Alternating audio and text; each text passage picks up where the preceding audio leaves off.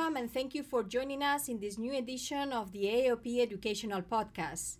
Today, it is my pleasure to have as a co host for this podcast my good friend, former classmate, and colleague, Dr. Tom Weber. Tom, do you mind introducing yourself to our audience? Hi, everybody. My name is Tom Weber. It is a pleasure to be joining Isabel on the AAOP podcast. Uh, I'm an orofacial pain dentist in the U.S. Air Force, currently stationed at Travis Air Force Base in Northern California, where I live with my wife and kids. And uh, it's a privilege and a joy to be uh, joining in this time. Thank you, Tom, for being here with us today. Our guest speaker today is Dr. Charlie Carlson. And I believe that I speak for both of us when I say that it is a great honor to be interviewing Dr. Carlson since he has been one of our great mentors. Dr. Carlson, thank you so much for taking your time to answer our questions. It's my pleasure to be here this afternoon. So, Charlie, one thing I'd love to hear about is, is some of your background. So, you are a psychologist professionally, uh, and you've had a lot to do over the years with oral facial pain. So, if you could kind of share with us a bit of your story of how you got into this niche. So, what led you to your professional life uh, as an academic psychologist, and maybe from there sketch out how pain and specifically orofacial pain became such a major focus of your professional life? Sure, be happy to. Um, as an undergraduate, I did not know what major would work for me. So, as when I was in my uh, first semester of my junior year in college, I realized that I needed to declare a major in order to get a degree in four years. I went through the college catalog, looked at every major, and decided that um, I could get a degree in chemistry in four years. And so I chose to, to get a degree in chemistry uh, from South Dakota State University.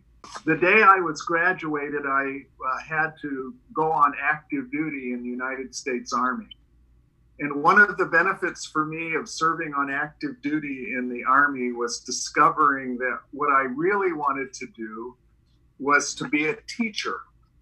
And I wanted to have a content area to teach. And my best friend was a clinical psychologist who seemed to me to be really smart and wise. And I said, you know, I think that's a degree I could pursue. So I uh, spent time uh, studying to take uh, an, an, examination uh, to score well enough that I could convince people I knew something about psychology, even though I had a degree in chemistry. I ended up going to graduate school in clinical psychology at Vanderbilt University. I completed my training there and did a residency in applying psychology to physical disorders at the University of Mississippi Medical Center. And I started a career as an academic psychologist interested in the question how does a person learn to relax? And as a part of my early research, um, I uh, was taken under um, the wing of a of a of a mentor who said, Charlie, what you need to do if you want to uh, be a success as an academic psychologist is you need to pick a disorder. And he didn't have any recommendations as to what disorder. He just said, you need to pick a disorder to study. And uh, when I moved to the University of Kentucky, I determined that I would take him at his uh, word. And I decided to pick a disorder. And the question was, what disorder? And um, I realized there were two people at the University of Kentucky that might connect with some of the work I had done, and some of the research data I had collected.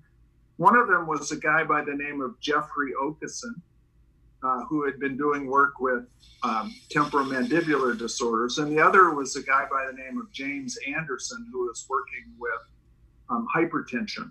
And I had some research data indicating that my uh, self regulation strategies might be useful for helping people reduce their high blood pressure.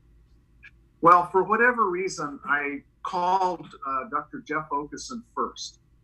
Um, he was in the middle of seeing a patient, but I can remember when he got on the phone, and I was stunned that he would stop seeing a patient and get on the phone. But I've since come to appreciation that's the um, that's the gentleman that Jeff Okeson is. Um, when he, I explained to him what I was looking for, he said, "Come on over here. I've been waiting for you for seven years."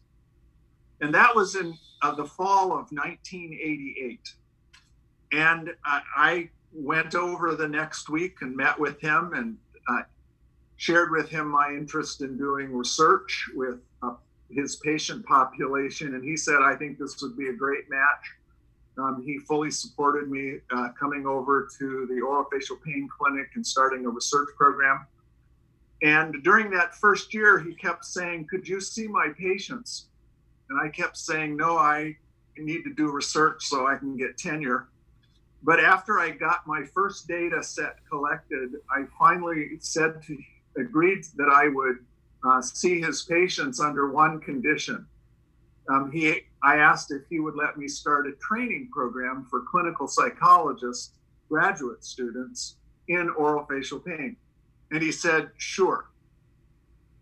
Well, this is 31 years later um, I am the beneficiary of having had his support in that very first year to uh, gather uh, information from his patients. The second year, I started training students and seeing patients in the clinic. And I fell in love with applying psychology to the problems of orofacial pain. Um, I'm a scientist, so I spent a good bit of time uh, developing research protocols, um, writing papers, um, teaching my graduate students to do science um, in uh, orofacial pain as well as to do clinical practice.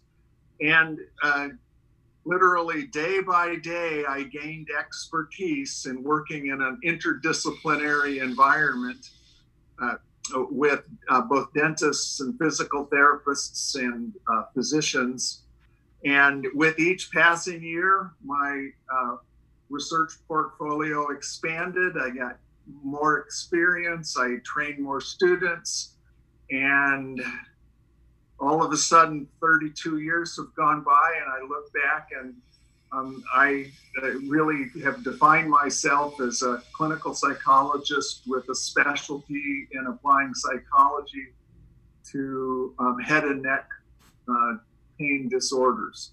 Um, along the way, I obtained board certification as a clinical health psychologist and have uh, trained both uh, clinical psychology graduate students, physical therapy graduate students, and you and your uh, colleagues as uh, uh, licensed dentists who have um, joined our program to develop expertise in treating oral facial pain conditions.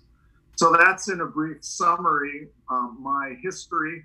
I'd like to think that I planned all of this out really carefully, but it turned out that it, I just kept uh, going through open doors, and one door led to the next, and it led to the next. Um, uh, uh, about four years after I started, um, I was asked to give a talk um, in Chicago at the American Equilibration Society, and uh, you know I I gave that talk, and interestingly enough, two things happened in that talk. One is they had a, a fire in the building, and so the fire alarm went off in the middle of the talk. And the second thing is all the lights went off, including my slides. and uh, um, you know, you, you might think of that as an, as something that's uh, negative, but I sort of viewed it as a positive sign. You know, I lit a fire under the profession, and I brought the house down with my talk. So, so um, that really has started um, one of the other aspects of my professional career, which has been to share um, my expertise and my research findings with the dental community at large. Uh, Charlie, thanks for, so much for sharing that background. Uh, I have definitely experienced that if anyone is good under pressure of slide problems, it, it's you, Dr. Carlson. Uh, you're well, good at situations for sure, as I've witnessed firsthand. That's quite a flowering of professional activity that all blossomed from that question of how does one learn to relax? And that doesn't sound like a lot of relaxation. That sounds like a lot of work. Um, but it's it's interesting that your career dovetailed so well from that question with orofacial pain. Uh, and I know we want to hear more about your research uh, that relates to relaxation and pain. Uh, just real quick, how many of the um, psychology grad students would you say have gone through the, the UK orofacial pain program at this point? I counted them up uh, last December, and I think I was at 43 or 44, somewhere in that range, plus or minus, you know, three or four. Um, but they're scattered all over the country. Um, and um, I'd say, uh, you know, there's a significant number who are very active seeing oral facial pain patients. Uh, they all have skills that if you called them up, they could see oral facial pain patients. So it's been very gratifying to have uh, trained a cadre of uh, graduate students in clinical psychology um, to provide professional services uh, in a broad variety of venues. So much of your teaching and research has focused on the concept of physical self regulation. How would you define PSR? And could you please outline for us what protocol have you used with your TMD patients? Well, uh, there's a little context uh, before I, I, I, answer the question about what it actually is um, and and how we've uh, uh, gone about the the development of the validation of our approach. Um, when I first came to Jeff Okeson, I was looking for a population that had uh, lots of extra muscle activity because I had developed this stretch based relaxation protocol that had worked very nicely with persons that were uh, generally anxious. I had worked with people that had headache problems, neck pain problems, and I was looking for this population, this specific disorder that I talked about earlier, of people that were characterized by excessive motor activity. And Jeff assured me that that's what his patient population consisted of so I did my first study with him, and I found out that yes, there was some degree of um, motor activity that was greater than normal controls, but it wasn't a lot. And in fact, this was at a time when um, Dr. James Lund uh, from the University of Montreal was starting to talk about the, the, the problems with a muscle overactivation hypothesis explaining how uh, these patients could be experiencing so much pain. Well, uh, when my first paper uh, uh was completed, um, I had a lot of questions because uh, not only was, was the muscle activity not as great as I was anticipating, but there were some other characteristics of these patients that were of concern to me. One of them was uh, we had a measure of uh, sympathetic nervous system activity, suggesting that these patients had excessive sympathetic tone.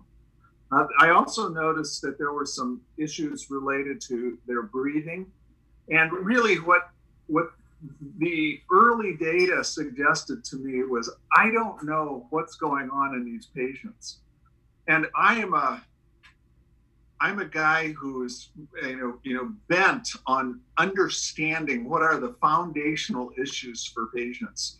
So we started a series of studies. We also got funded by the National Institute of uh, uh, Dental and Craniofacial Disorders to do a project where we looked at how you know are there characteristics that differentiate pain patients from normal controls.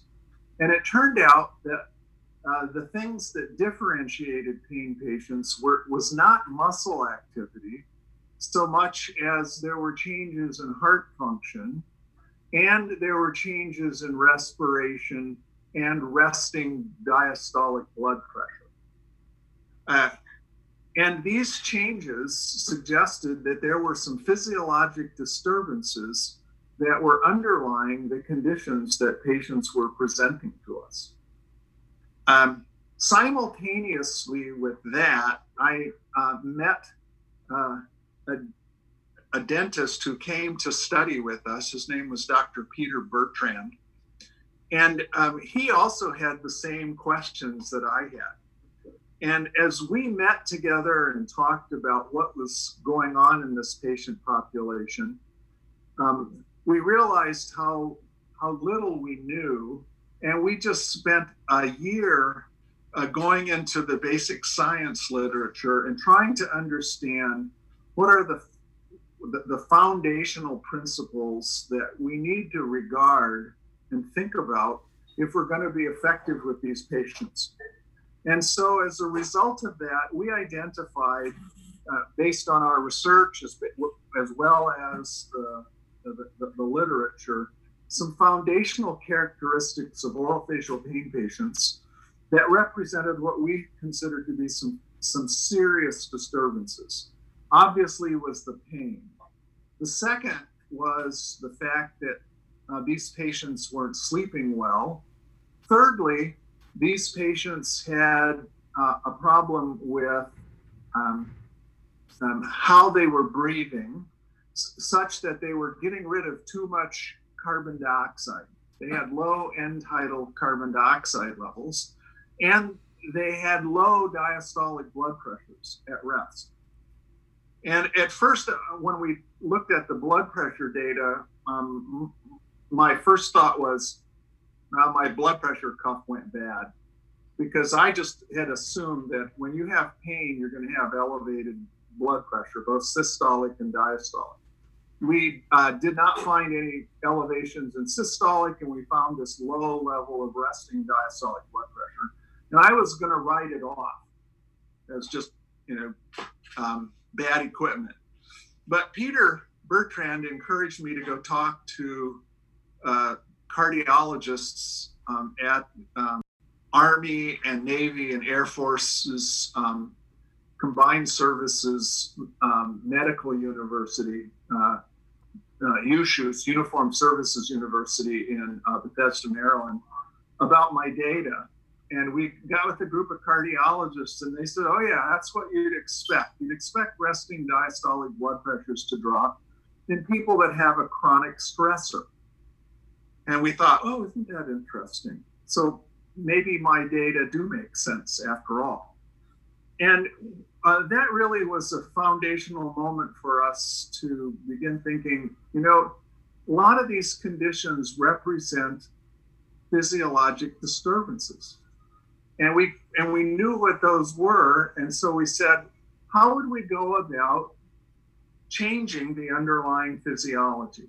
And that's when we developed the idea of physical self-regulation that what we wanted to teach people uh, uh, was um, a set of specific skills that if they learned them and they practiced them they could change their physiologic status that, in a nutshell, is physical self regulation training. And these skills that we were seeking to train would build off of some of the research findings that we had and others had that would suggest well, what are the disturbances?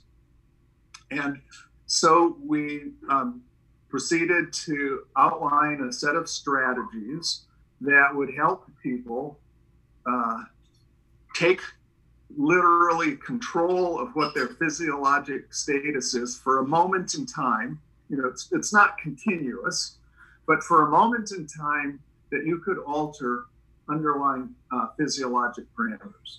So we started with um, a, a, simple exercise that monitored the position of your lips, your teeth, and your tongue.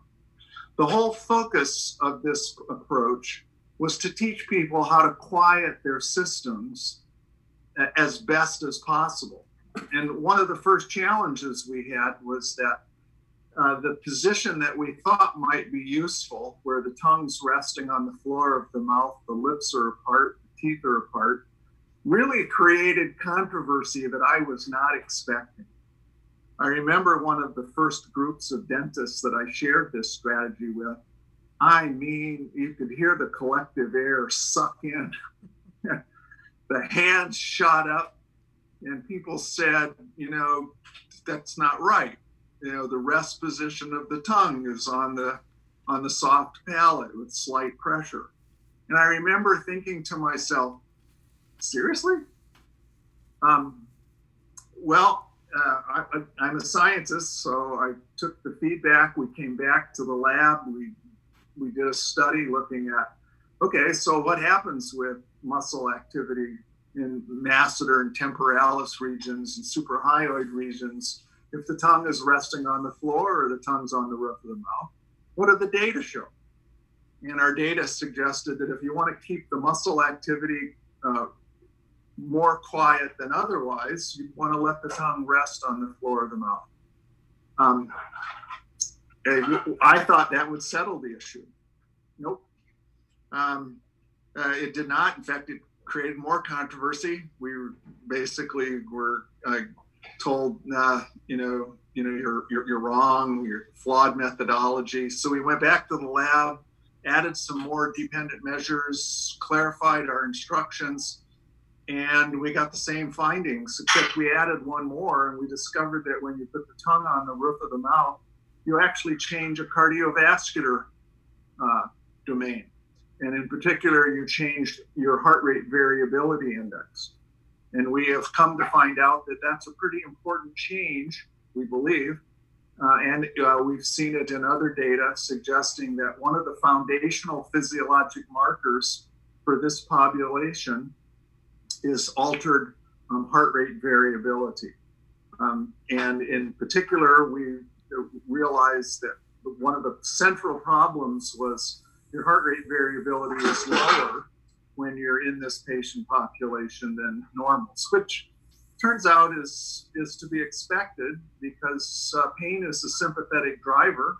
You drive sympathetic tone, you're going to decrease your heart rate variability. So we discovered that you know the story um, makes sense when you start putting all the pieces together, and uh, that our research over the course of 30 years has given us a coherent picture of the first thing that a patient ought to do is learn to monitor what your lips, teeth, and tongue are doing. It, we also add uh, a strategy for monitoring what your head is doing in relationship to the rest of your body. One of the uh, dental residents that joined us for a period of time was very interested in uh, the question of patient head position. And uh, we published a paper demonstrating that on average, patients carry their heads more forward of their bodies than do normal controls.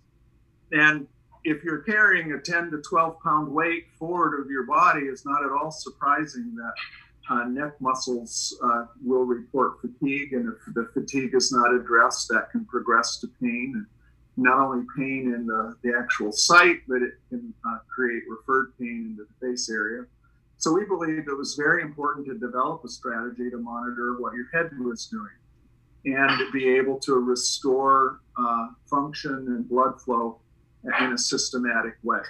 We added to that an exercise for the upper uh, uh, cervical paraspinals and upper trapezius muscles. And then we uh, introduced people to a strategy to deeply quiet themselves uh, through relaxation.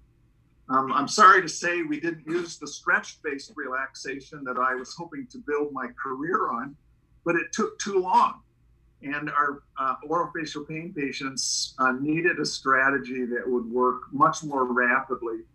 And we developed a strategy that teaches people how to relax based on just assuming relaxed positions that have been demonstrated by research to quiet uh, people on average. Uh, those four skills served as the initial foundation of physical self regulation. But we also then added a couple of other pieces. One piece was our fluid management strategy. where we encourage people to uh, drink plenty of fluids and use the color of uh, the urine to be a guide for how much fluid you need. Uh, if the urine is dark and concentrated, you push more fluids. And that actually came from our finding of low diastolic blood pressure. Um, we asked the question well, if that's the problem and you're getting uh, pooling in the capillary beds, how could you change that? And we thought, well, let's let's increase fluid volume, and that was our strategy for doing so. Uh, we also think it's important that regular physical activity become a part of a, a person's life, and we encouraged a, a, what we call a gentle walking program. And uh, the we wanted people to use particularly the relaxation strategy to help uh, with sleep onset. Uh, and then we wanted to teach people a strategy for how they breathe that could help uh, reduce their sympathetic tone and improve parasympathetic function. And so we have a, a protocol for teaching people how to do diaphragmatic breathing. Uh, we sequenced all of this in, in two sessions. Uh, we found that t- to teach diaphragmatic breathing was way more complicated than we first thought. So I like the expression easy does it. And we decided that if we did two sessions where we taught the foundational skills of relaxation and monitoring and using fluids and physical activity in one 50 minute session, then we gave patients two weeks to practice those skills. And then when they come back two weeks later, we then teach them the diaphragmatic breathing protocol. It makes the training uh, less frustrating for the patient and it uh, goes much better uh, from a teaching point of view. So we developed this protocol that has two 50 minute training sessions to teach people these foundational skills. And that's what we call PSR or physical self regulation. So, Dr. Carlson, can you share with us what evidence is there in support of PSR in management of pain and function, such as we see with temporomandibular disorders, for example? You are a man of data and a man of science. What, what data is there? Well, that's a great question, and it's a fair question. So, uh, I think that the gold standard for um, the effectiveness of any intervention uh, is a randomized, controlled clinical trial. So um, I, uh, along with uh, uh Peter Bertrand and Dale Ehrlich, uh, developed a, a, randomized clinical trial protocol uh, to evaluate using physical self-regulation uh, with a standard dental care protocol. Uh, and the standard, standard dental care involved education and a flat plane occlusal appliance. Uh, we conducted the project at the uh, uh, Naval Postgraduate Dental School and the National Naval Hospital at Bethesda, Maryland. Um, uh, and we had a protocol where a person who was not aware of the condition to whom the patients would be assigned did the evaluations both pre and post. Uh, we had dentists delivering the care, um, and um, I monitored the, um, the, the, the, whole process with data collection and also uh, did the analyses and the ultimate write up. So we did a randomized controlled clinical trial, and the results indicated that immediately after treatment, uh, there was no difference in uh, outcomes between standard dental care and the physical self regulation protocol. Both groups reduced patients' pain and dysfunction. Six months later, we found that the PSR group was significantly better on um, um, multiple measures than the standard dental care group. Um, so that's the primary data that we have used to say that um, this approach works. Uh, uh, I've been waiting for another group to come along and say, hey, let's check this out. Um, um, but uh, that has not happened so far to my knowledge.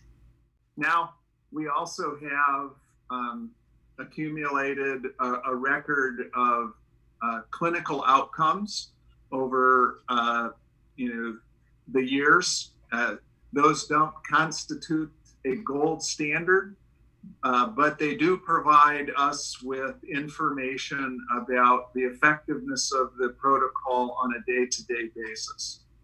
Probably the thing that um, I take uh, the most encouragement from is that uh, when I teach uh, either our graduate students or our graduate dentists the physical self regulation protocol, they then take that protocol to a patient. And what I've seen again and again over the years is um, the effectiveness of the skills over and above the talents of the providers. That these foundational skills are really focused at changing underlying physiology. And when underlying physiology changes, people experience changes in their physical condition. And that's been our our our thrust, that's been our focus, that's been our intent. Um, uh, but I'm a scientist. If somebody were to come along and, and do a randomized controlled trial with PSR and said, uh, um, you know, this is not effective, um, I'd be the first to change.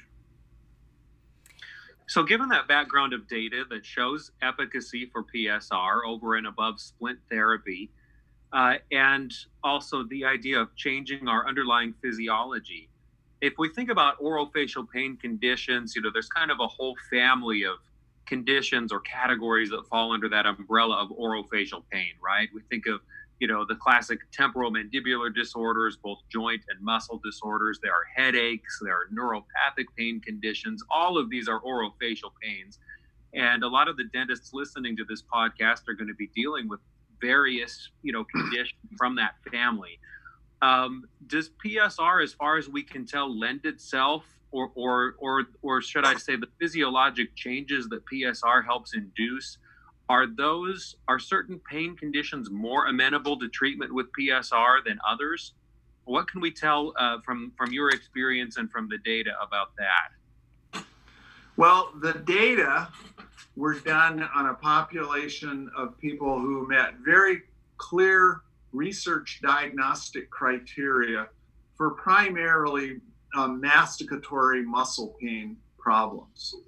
So our, our data really uh, support using this approach with that particular prop population. I will say that uh, our PSR approach has been extended to a variety of other orofacial pain conditions, uh, uh, joint conditions, neuropathic pain conditions, but we don't have specific clinical trial data indicating that for for those populations, we have reliable outcomes. Uh, so, uh, the, another way to think about this is that whenever there is a a patient who presents who has uh, dysregulation uh, where uh, the sympathetic tone has been uh, up for a significant period of time uh, learning a set of skills to address that dysregulation in the service of increasing parasympathetic control to me makes the makes very good sense. And this would be a place where physical self-regulation would have uh, uh, its a very appropriate place Dr. Carlson, is the decision to initiate PSR therapy more a function of the patient specific factors, or is it a specific of the orofacial pain condition? That's a great question, Isabel. Um, I think, first of all, uh, when you do the assessment, one of the keys for PSR to be indicated is that you have a clear sense that there are some uh, dysregulated uh, behaviors going on. And whenever I monitor a patient, either when I'm doing the interview or I'm watching a, a dentist do the interview or I'm watching a graduate student do the interview, I look for indices of dysregulated behavior. What do I look for? I look for parafunctional activities uh, that are easily um, uh, tracked. And I watch for how people compress their lips. I watch for movement of the jaw muscles. I also watch how they breathe. And when I see um, the possibility that there's dysregulation, I start thinking um, maybe these self regulation skills would be appropriate for the patient. Um, uh, that's very important to me. I also listen to the history, and if I hear the issues that suggest that um, over the course of a day, uh, pain levels change for the worse. That's another indication that doing some skills training might be very, very useful for that patient to help change the trajectory over the course of the day. There are other things that I look at, but but those are two that quickly come to my mind to suggest that there may be an appropriate place for physical self-regulation training in a particular patient. Um, when I very first began using PSR in the clinic, um, I very carefully made sure that we were primarily working with um, muscle pain issues. But as we've gone along, I've uh, come to appreciate that these these foundational skills can have application with other pain conditions that we typically see. Um, the challenge is uh, um, I've been thinking and trying to predict okay, so who are the people that this is going to work with? Um, and I haven't been able to come up with a scheme uh, to uh, accurately make that prediction other than teaching them the skills and seeing if it makes a difference. And of course, when we take that approach, we um, always approach it with our patients with very clear, informed consent. That um, we make no guarantees. Uh, we do have a foundational principle that we insist that patients follow, and that is we uh, want them to do nothing that would increase their sense of discomfort. Um, we're looking to, to help people maximize parasympathetic function, and creating more pain is not in our best interests. Um, so uh, we have uh, tried to be cautious. We've tried to be optimistic, but not overly so. And who should be performing this PSR training? Uh, can a dentist learn it, and, and how could a dentist learn these skills? The answer to the last part of your question is uh, dentists can absolutely learn this set of skills. Um, they're well suited uh, to introducing patients to these foundational concepts. Um, when a dentist uses this set of procedures, they can very quickly transition the patient into a training mode without having to pause, bring another person into the picture. Uh, dental hygienists are ideal people who could teach these skills. Um, nurses could teach these skills, physical therapists could teach these skills, and psychologists could teach these skills. Um, I think one of the features that uh, my own profession of clinical psychology brings to the table is that uh, we have uh, skills in behavior change that can help uh, make behavior change more efficient and uh, uh, less costly to the patient, both in terms of time invested as well as money spent um, you, know, you know, seeking professional help. Um, and when uh, people who are trained in, in behavioral change uh, get involved, uh, they can make the process uh, more efficient. Not necessarily the case, uh, but um, by training, they do have uh, th- that special set of skills. Ultimately, what we're about with physical self regulation is asking people to change. And change is not an easy process for anybody, let alone people that are already um, in a state of uh, frustration, uh, anxiety, concern, and high pain. Um, it, it, um, I use the expression everybody wants to grow and nobody wants to change.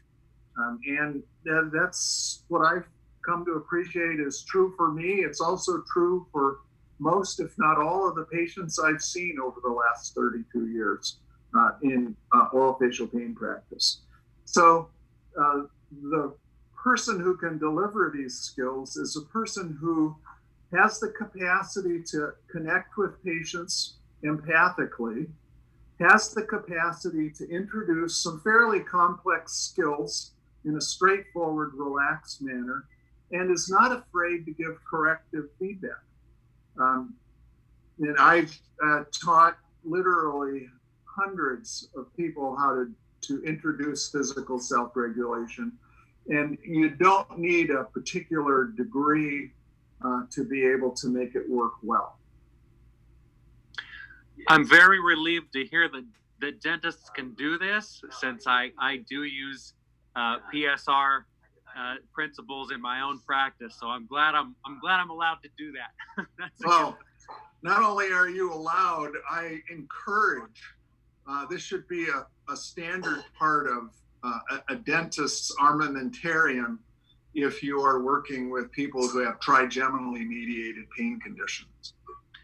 so, as part that, of that um, empowerment of dentists to use that skill set, you mentioned already, Charlie, that the challenge of behavioral change. Change is, is hard for us humans, right?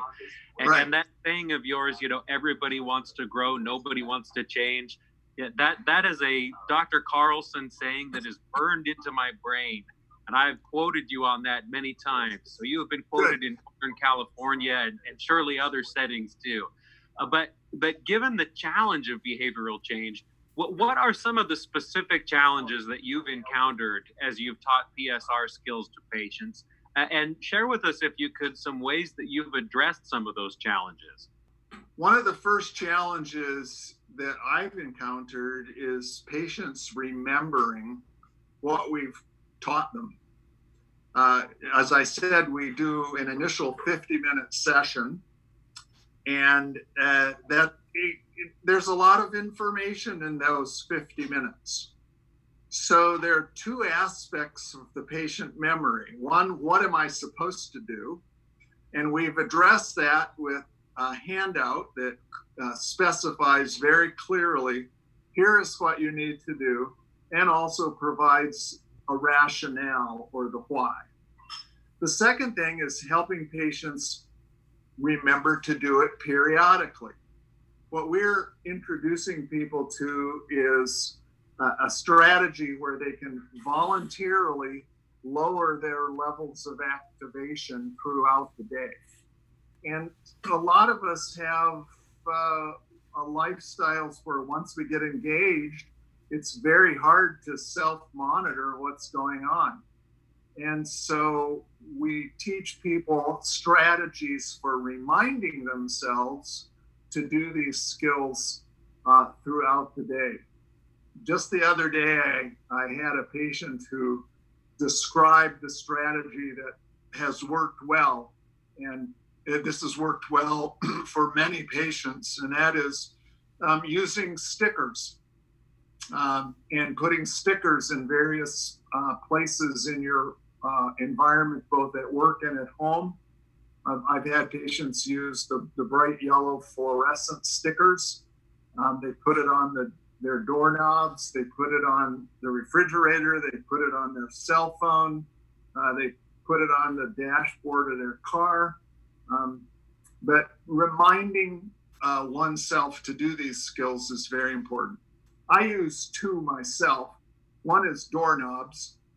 Uh, if I'm uh, needing to use these skills because I've had a particularly challenging day, when I reach out to a doorknob, I think, okay, relax my lips, teeth, and tongue. check my head position, check my shoulders, take a couple of nice, relaxed, uh, diaphragmatic breaths. Um, the second strategy I use is the ringer on my cell phone. Uh, if I'm having a particular stressful period, I never answer the cell phone on the first ring. I let it ring. And I say to myself, huh, somebody's got a problem and they're reaching out to me. Okay. Um, I need to be on my best. So I do a, a nice, relaxed, diaphragmatic breath on the second ring. On the third ring, I will pick up the phone and answer it. And I'm the nicest guy on that third ring. Um, and I, I use the phone as a way to remind myself to do those things that I am, have asked patients to do, and they also work for me. Um, one of again one of the principles I use with students, and um, both of you have heard this, is don't ask a patient to do something you haven't done. Uh, if you haven't used the skills, if you haven't self-monitored, uh, don't expect that the patient should use those skills. Um, I, I, think that's a, a, part of integrity. Is uh, these skills um, aren't just for patients; they're for all of us. A third thing that I have learned is sequence really matters. Um, the most complicated thing we teach patients is to breathe diaphragmatically. Trying to teach a person to breathe diaphragmatically in the first session, I think, is it's doable. It just makes it harder.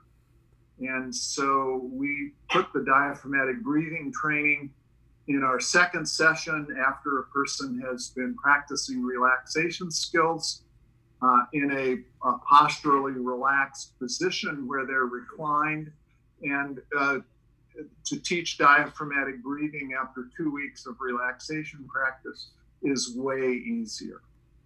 Um, when we teach the diaphragmatic breathing, um, one of the things that we do that is very different than most all of the breathing techniques that you will find out there is we use a three step breathing process.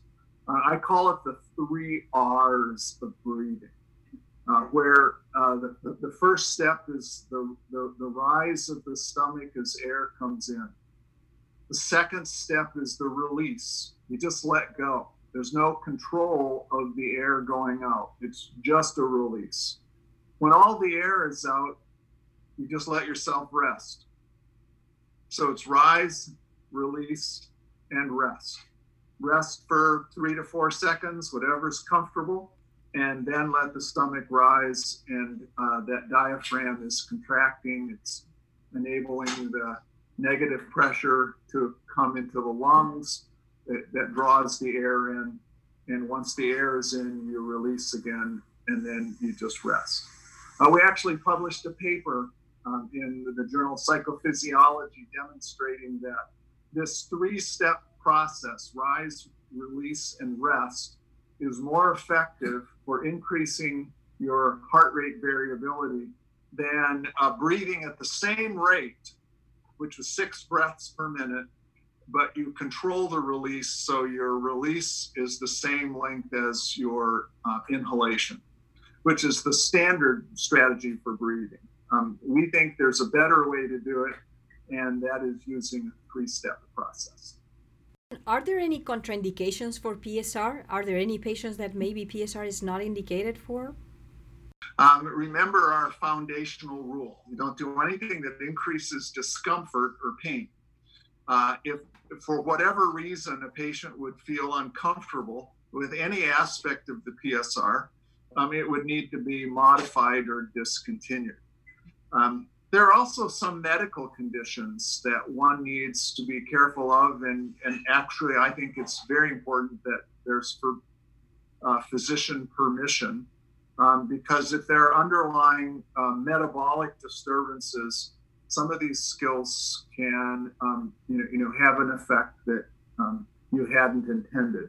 One example is the person who has diabetes, um, and uh, when you teach the diaphragmatic breathing skill, uh, that can affect the end tidal CO2 level which has an influence on your pH level in the blood.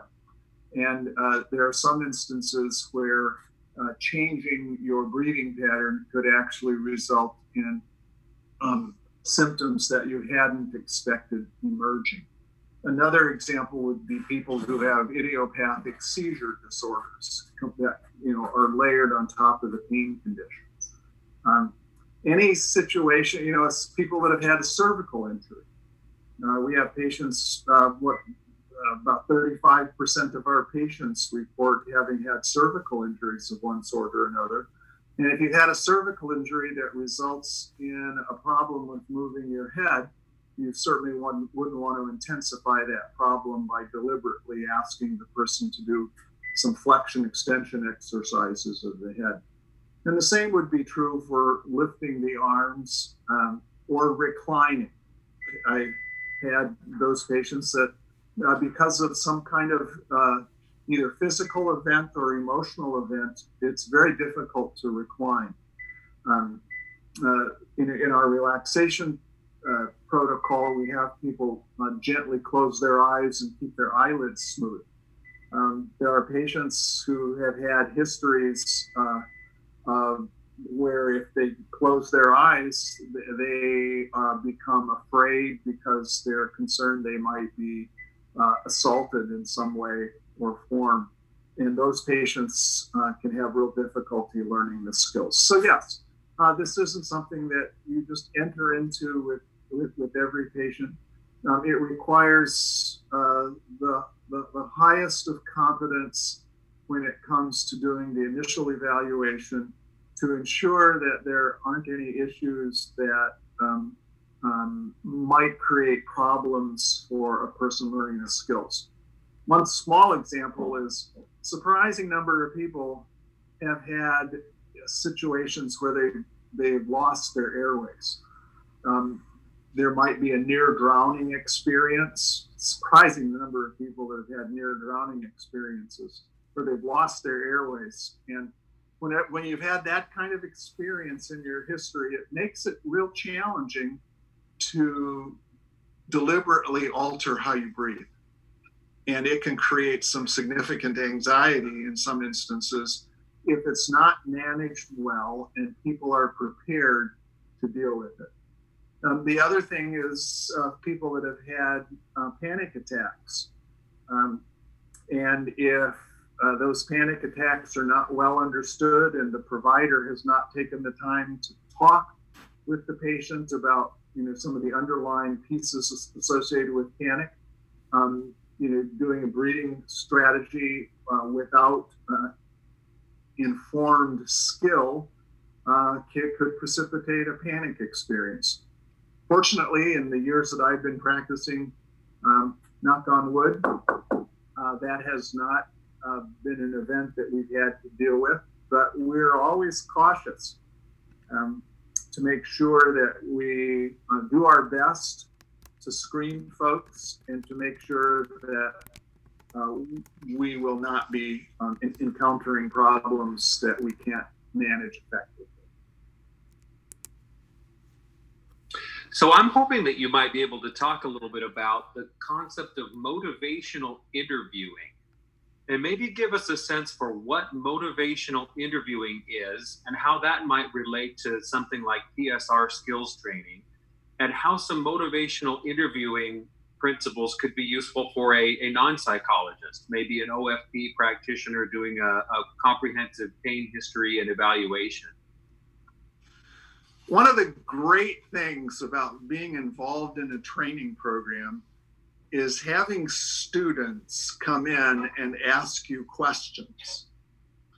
And um, I took on a postdoctoral fellow who came in and uh, as I was introducing her to the PSR training, and we were talking about challenges to learning the skills.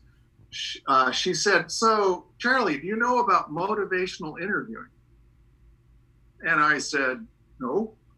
And she said, Well, motivational interviewing was developed in the context of um, working with alcoholism And Dr. William Miller is a psychologist um, who developed motivational interviewing strategies, uh, spent his career um, helping people learn how to manage the lure of alcohol. And one of the things that he focused on was helping figure out ways of working with patients that could mobilize their own desires to change. And he called this whole approach motivational interviewing. Preparing people through an interview to be interested in uh, learning new skills and following through with the necessary training and application of those skills.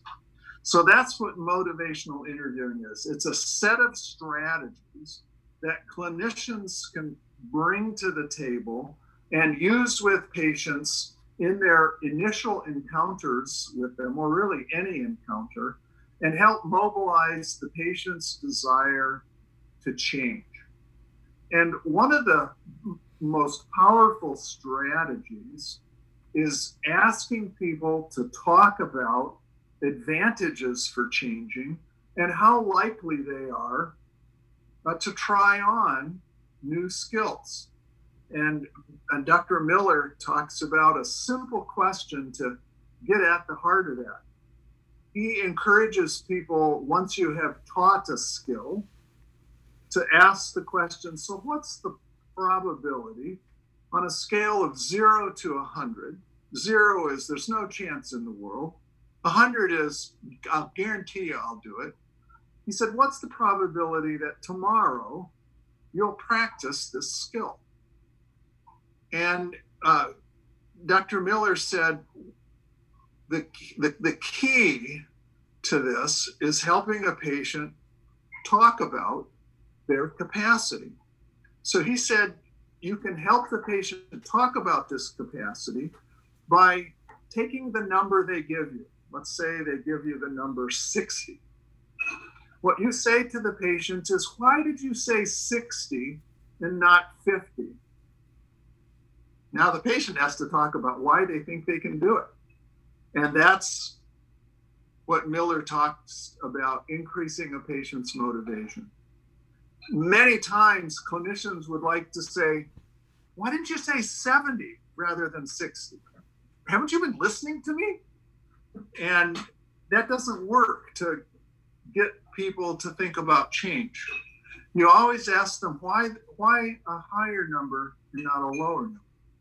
Why did you say 60? Why did you say 40 rather than 30? Why did you say 10 rather than zero?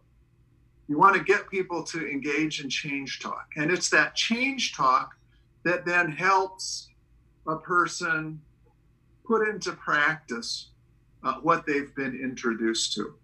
Now, there's a lot more to motivational interviewing. Bill Miller and his colleague uh, wrote a book with that title. And if you're interested, uh, I would strongly urge that you uh, get a hold of uh, Miller's book on motivational interviewing and uh, uh, learn about how uh, he introduces patients to these concepts. There are also some continuing education courses that can be very, very helpful. You know, I would think that this would be an area for dentists to really exploit because a lot of what dentists do, whether you're in an oral facial pain practice or in a general practice or in a in a specific uh, area, um, pa- patients are all the time being asked to do things to, be, to, to change their behavior, and to have tools that research has demonstrated are effective. It seems to me would be a good thing for the profession. Well, I, I have just one more question for you, Dr. Carlson, and thanks for being so generous with your time with us today. But I, I, one thing I know about you is that in addition to being a an academic psychologist, you are also a farmer. That you That's have a beautiful farm in the Kentucky countryside where you work with plants as well as animals. And I was curious to know if your your work with animals, caring for them and observing their behavior, uh, through that experience, have you gained any any insights or had any thoughts about human behavior, human change, and maybe even pain patients? What what can being a farmer and working in animal husbandry teach us about orofacial pain? Well, let me give you an example that happened on Saturday. Uh, we had a horse tied up to uh, our fence, um, and uh, the horse had um, been tied up with the expectation that the horse was going to be ridden on the next round of rides. And my wife and a friend uh, took two horses and went out into the pasture uh, for just a short walk. And uh, the horse that was tied up to the fence just started going berserk stomping around, snorting, jumping, kicking. And I was in the garden uh, planting corn uh, just about 50 feet away from this horse. And um, this horse was really um, starting to be out of control. And my wife was nowhere around, and the horse was just going ballistic. And it was real easy to blame the horse for doing all this. That ah, this this horse, what's going on? Well, the horse was doing what's what a horse does, and uh, the, the horse likes to be uh, with its buddies. A horse is most comfortable when it has its friends around, and its friends were gone. And the horse was in a in a location where was tied up so that visually he couldn't see the other horses. And he just was doing what horses do when they get nervous. They jump, they stomp, they try to run. You know, when a horse is frightened, it'll either jump or it'll run. Um, you know, that's what it's trained to do. And there I was, uh, you know, watching this animal, and I could have just gotten real upset and angry, or I could help the horse. And I helped the horse by walking into the barn, getting some food, and walking out to the horse, talking to the horse first, then stroking the horse, and then giving it food and just calming it down. Um, as a farmer working with animals, I've sort of adopted a little phrase that, that animals are never wrong they're just doing what they're trained to do. Um, their their their their genetics, their physiology, their their the size of their brain. You know, horses have a brain the size of a walnut, and most of its limbic system. They don't think; they just act. Um, has given me an appreciation that every person I've ever worked with has a learning history things have happened to them. They have a way of approaching life. They have unique physiologies that are genetically, you know, influenced or or epigenetically influenced. And a person's history, a person's physiology is not wrong. It's just the way they are. And our job as providers is to understand and work with what we're given and to maintain a problem solving focus as we work with those patients. Now, I'm not here to tell you that I get it right all the time. You know, there was a part of me that was actually, when this horse was going crazy, was quite nervous. In fact, I was scared because horses have big hooves and uh, they can inadvertently hurt you when they're excited. And I have been hurt and so I I'm cautious and and one of the things about horses is they can pick up when you're nervous. Um, so it, it can be a challenge, but the key is you you you appreciate the fact that learning histories matter, and you work with those histories rather than trying um, to uh, to to deliberately change them or worse to ignore them and that's where the other major piece that keeps me in farming comes into play. Because if you work hard and you do things right and the weather cooperates, uh, you can reap some great harvests. Uh, and it works with patients. If you if you understand the patient's presenting complaints if you if you work with the patient you don't react to um, you know their strong emotions.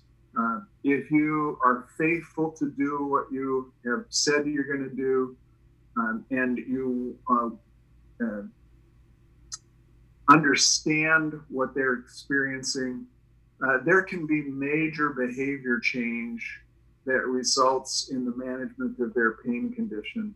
And it's like biting into the, the, the biggest, plumpest, juiciest, sweetest blackberry you could imagine. It is so satisfying to help a patient manage their pain condition in a way that they never thought possible. Um, to me, that's kept me going is because um, you know, patients oftentimes think that there's there's no hope. But um, I found that um, quite often, uh, to everyone's surprise, uh, you can mobilize hope because you can actually change the underlying disturbed physiology. And when that disturbed physiology gets changed, um, it, uh, the, the, the pain experience itself can change. Well, thank you both. This has been really, really fun. I appreciate you both taking time to to participate in this project of podcast. You are more than welcome. I'm glad to help. This has been fun. Thank you so much, Dr. Carlson. If you would like to learn more about this subject or any other topics, please don't hesitate to visit our website at www.aaop.com It was my pleasure to share this time with you. Thank you for listening. The AAOP podcasts are now available in iTunes. I want to thank Dr. Elfati Eisa for his technical support.